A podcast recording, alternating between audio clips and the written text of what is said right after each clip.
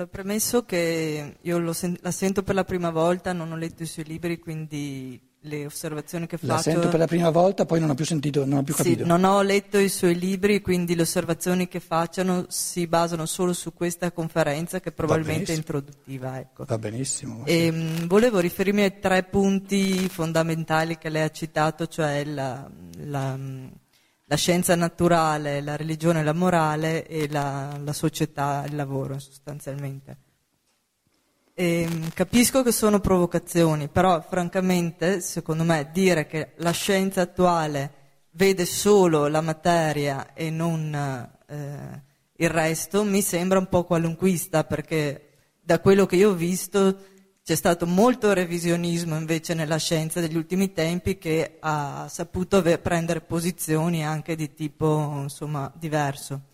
Sul secondo argomento quello della morale e della religione, eh, il superamento diciamo, delle regolette morali, quelle diciamo, prescrittive, l'ha già fatto Cristo duemila anni fa e francamente discorsi che ha fatto lei io li ho sentiti anche in giro per le parrocchie, cioè non mi sembrava niente di nuovo.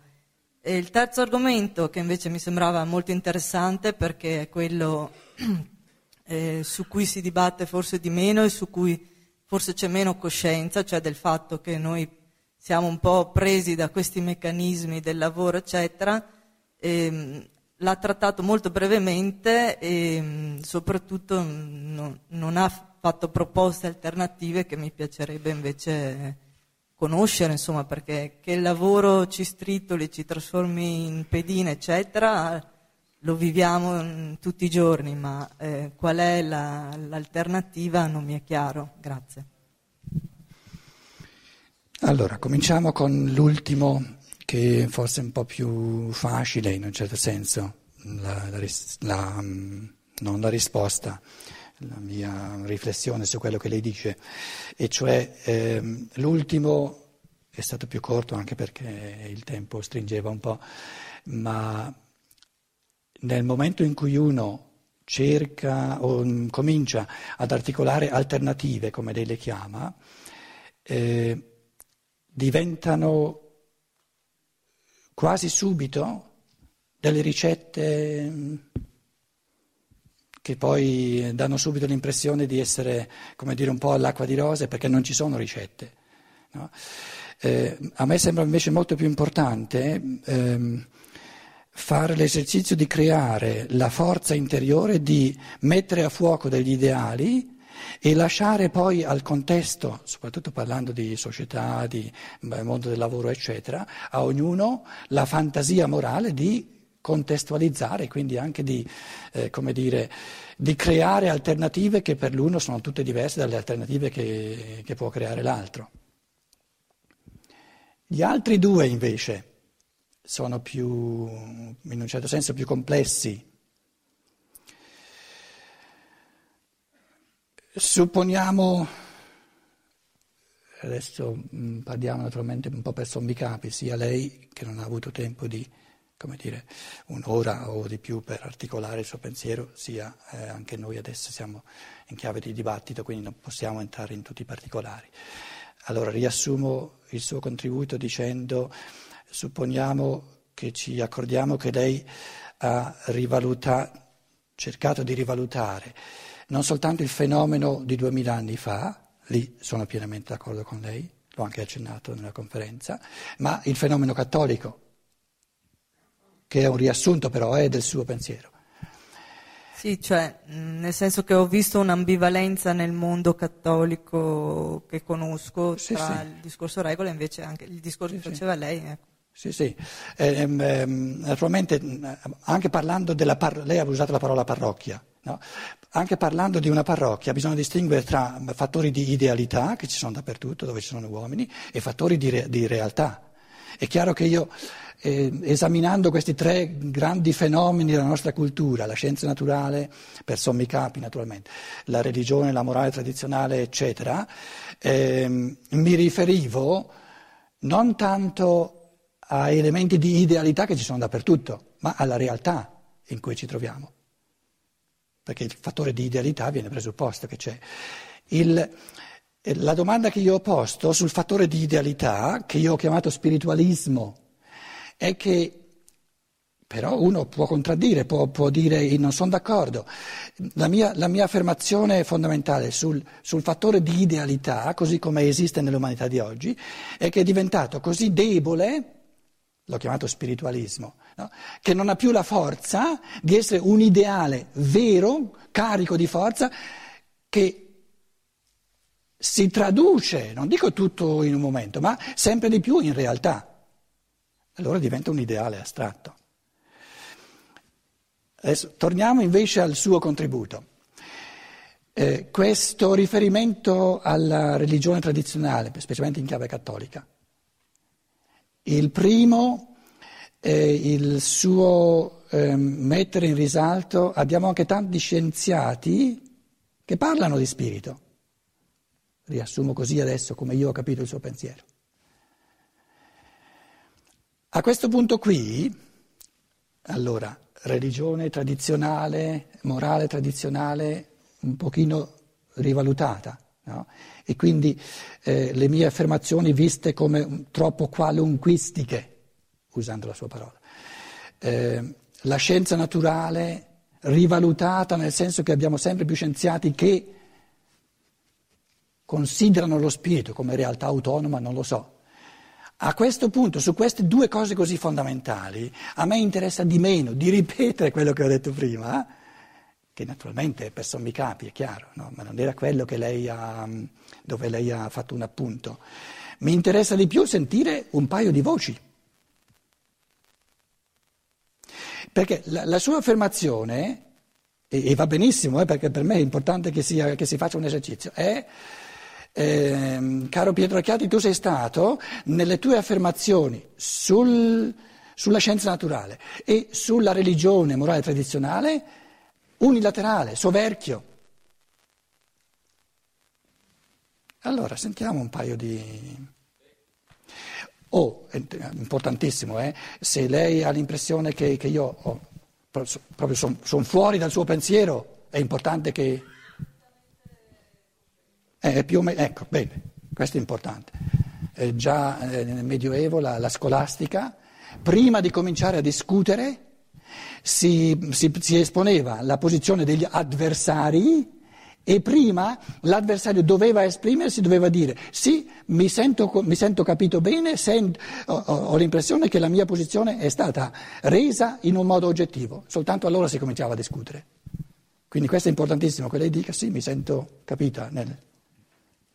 Allora, prego. Eh, volevo dire una cosa, cioè la, le, le, le cose che ha detto questa signora, secondo me, sono interessanti nel senso che il processo, diciamo, di evoluzione di questo mondo comprende anche del, dire, degli scienziati che percepiscono lo spirito e dei religiosi che sono onesti con se stessi, cioè eh, è un mondo grande, per cui dentro in questo mondo c'è spazio ovviamente per un'evoluzione di coscienza grande, per cui è chiaro che quando tu dici certe affermazioni eh, estremizzi un po' le cose per dare il punto di, dell'estremo negativo in un certo senso, no? però all'interno, se pensi che anche Einstein eh, aveva una visione spirituale del mondo e così tanti altri scienziati, no? cioè è un mondo grande, un mondo in evoluzione, proprio il fatto che questo mondo è così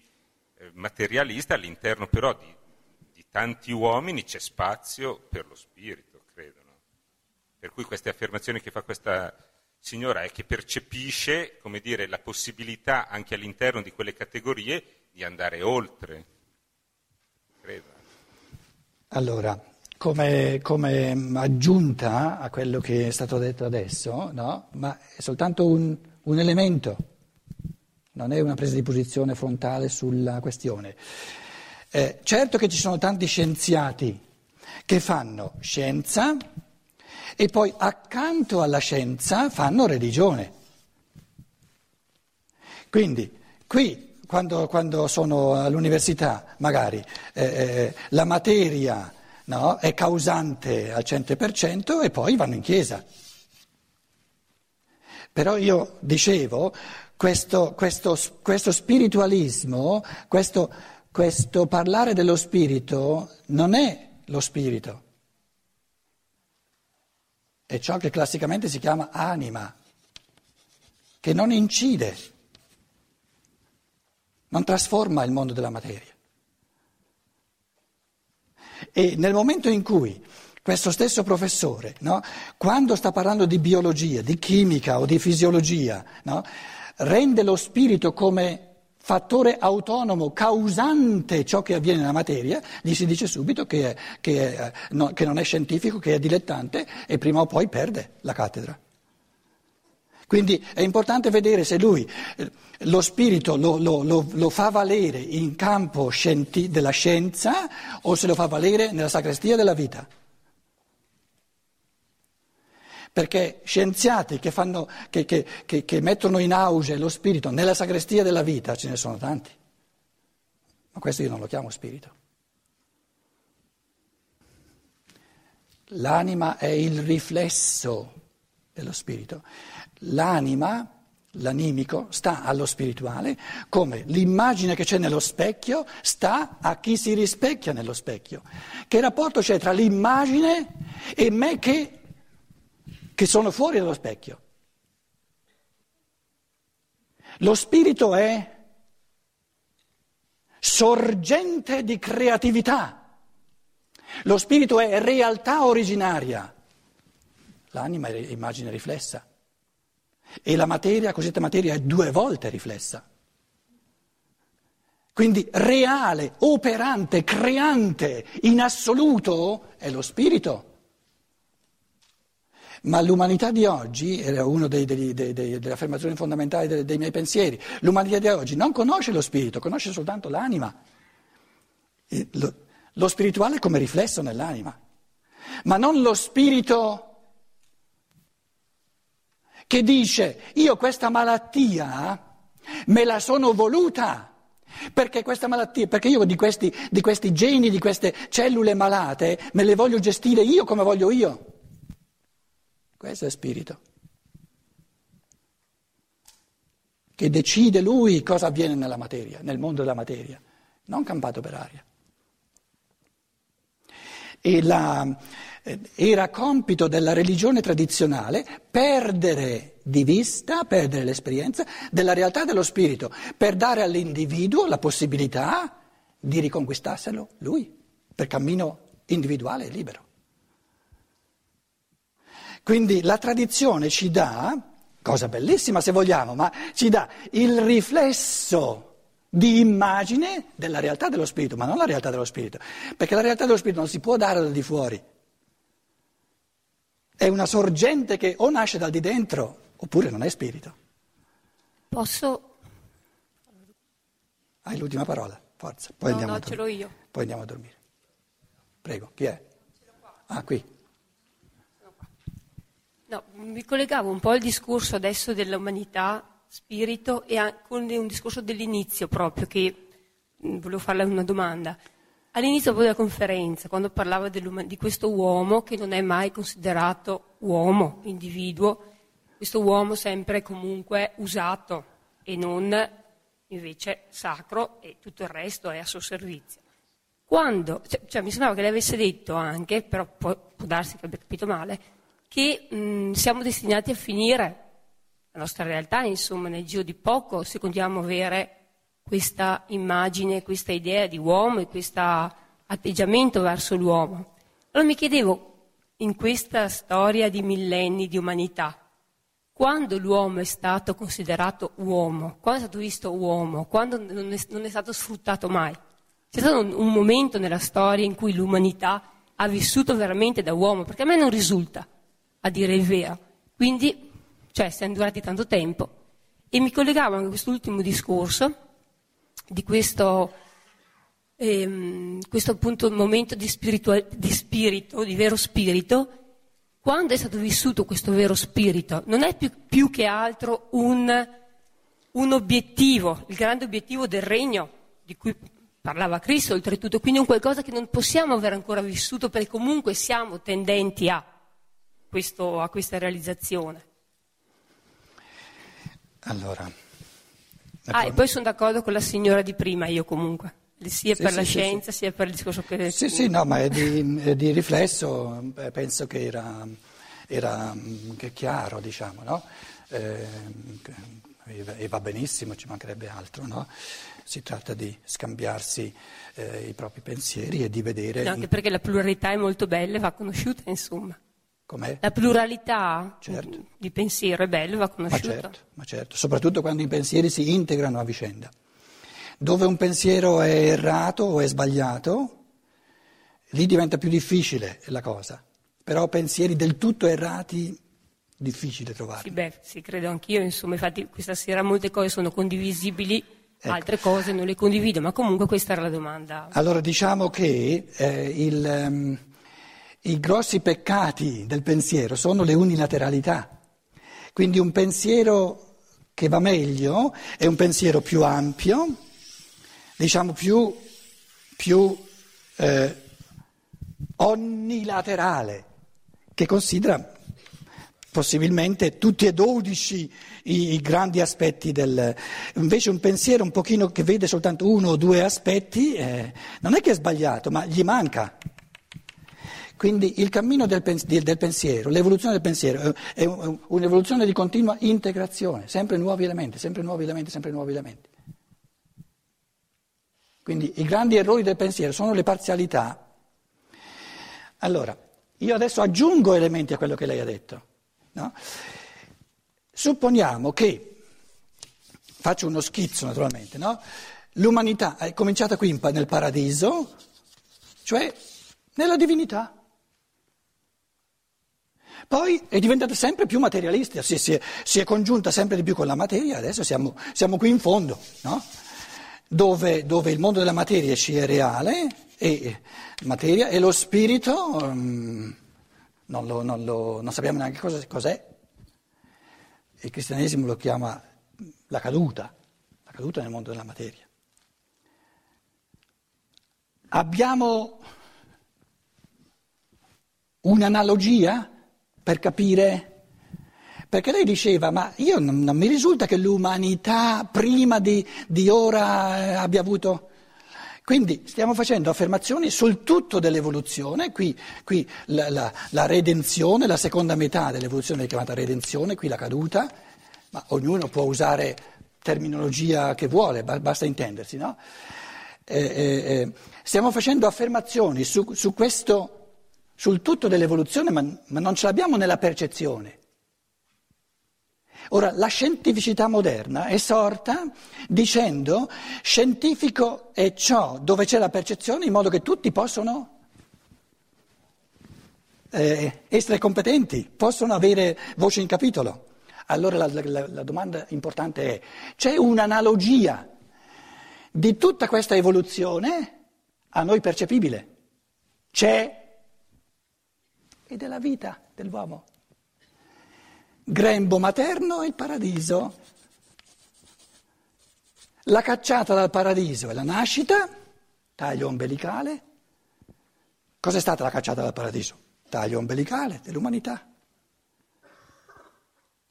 Quindi o usiamo la parabola della vita singola di ognuno che abbiamo percepibile davanti agli occhi, oppure facciamo teorie, non speculiamo.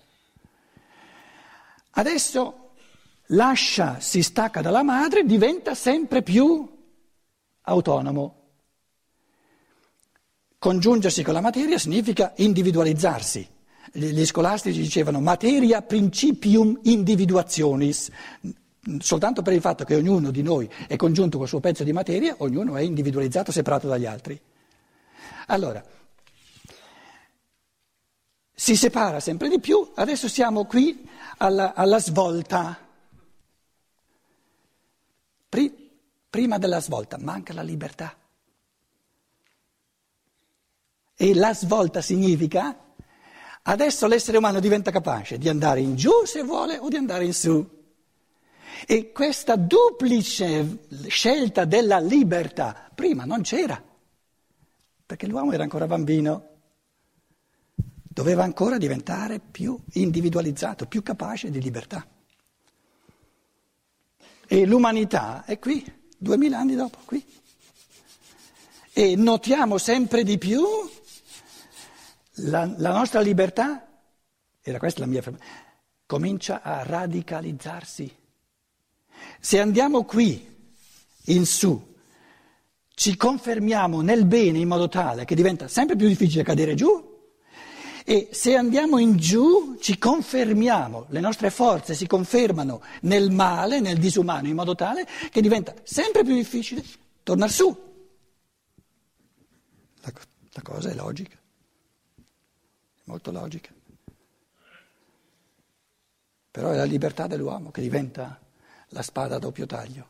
Eh, se no, che cosa? Come da lassù? No, no, no, no, no, no. Il, bambino, il bambino che ha un anno non è libero. No, no, no, no, no, no. Sarebbe come a dire, sarebbe come a dire, il bambino, sta attenta, sarebbe come a dire, il bambino è stato cacciato fuori dal grembo, adesso il bambino materialmente è un altro essere, dunque è libero. A sei mesi è libero. Perché non è libero? No, no, no, la libertà non si può dare in un momento. La libertà si può dare in un momento? L'autonomia è riferita alla caduta. Se lei collega l'autonomia al, al momento della caduta. No, non al momento. Prima che diventa autonomo, No. ma si materializza. Man mano. Ma, ma nel momen- ma il momento della materializzazione lei l'ha, l'ha indicata nel suo... No, millenni. Eh, ma ha scritto caduta là. Caduta, ma abbraccia tutti questi millenni. Qui, la caduta. Ma caduta ha comunque un'idea negativa. Questo è il mo- L'autonomia è positivo. Sì, È perciò, perciò la morale tradizionale è moraleggiante. Perciò va superata. Perché addirittura viene chiamato... Cristo 2000 anni fa che andava superato, quindi è un problema che esisteva anche 2000 anni fa. Sì, difatti. Perché proprio deve essere adesso il momento? Si radicalizza sempre più. In altre parole, eh, mille anni fa, no, mille anni fa sto dicendo, perché lei faceva una riflessione storica che è importante, no? Mille anni fa, dico io adesso, c'erano le forze, le capacità di distruzione, di aggressività, di terrorismo, quello che vogliamo, di, di disumanità che ci sono oggi? Guardi, la, la nonna della mia professoressa diceva sempre. Eh, microfono, microfono. No, no, microfono, eh, perché basta, è importante No, sentirsi. allora, la nonna della mia professoressa di, di religione ancora tanti Non- anni fa non diceva, capito, la- la, la nonna, la nonna proprio, una nonna molto vecchia, diceva sempre, ma che la seconda guerra mondiale, i garibaldini è, cioè voglio dire, ogni momento storico ha la sua grosso, grossa aggressività e la sua grossa distruzione di massa, ogni momento storico, anche senza bomba atomica, per chi l'ha vissuto, quel momento era grosso. Ho capito che adesso la tecnologia è ancora più grossa, però voglio dire, fra 300 anni sarà ancora più grossa?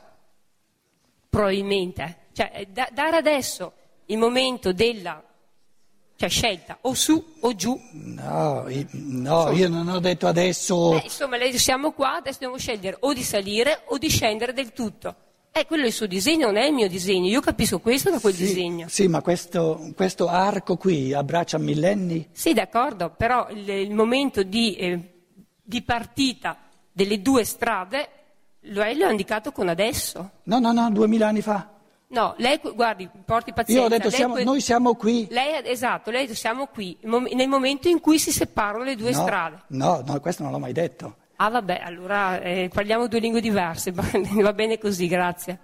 No, eh, ho detto, ci, ci accorgiamo che eh, duemila anni dopo la svolta, il mio concetto di svolta è quello che è successo duemila anni fa, però adesso questa svolta diventa sempre di più un fenomeno di coscienza umana.